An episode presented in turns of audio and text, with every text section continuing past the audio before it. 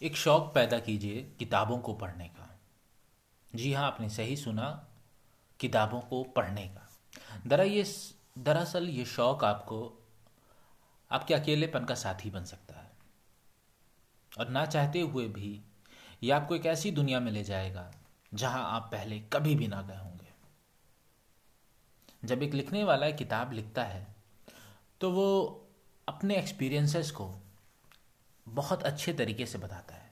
और जब आप पढ़ते हैं तो आप उस एक्सपीरियंसेस को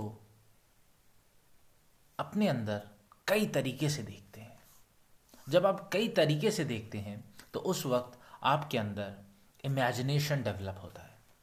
जब आप शब्दों के बीच उठते बैठते हैं, जब आप रोज कुछ ना कुछ शब्द अपने बुद्धि में डालते हैं तब आपको भाषा की कला का ज्ञान होता है। साथ साथ आपका दिमाग उन वाक्यों को पढ़ने से, उन सेंटेंसेस को पढ़ने से किस तरीके से उसको बोलना है, वो ये जान लेता है।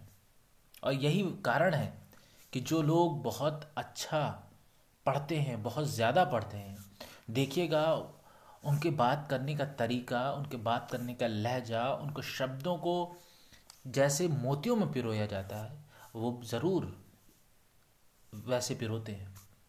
तो मेरा मानना ये है कि आप कोई भी किताब उठाइए, उसको पढ़िए, उसको खंगालिए। किसी मशहूर रीडर ने कहा था कि अगर आप कोई भी चीज़ पढ़ते हैं तो सबसे ओरिजिनल तरीके से पढ़िए। थोड़ा पढ़िए, लेकिन आप हर तरीके से पढ़िए। हर एक नई सोच सोचिए कि ऐसा क्यों लिखा गया है, या और क्या हो सकता है। इसमें क्या कमी है। मतलब आपका एक ओरिजिनल वे हो।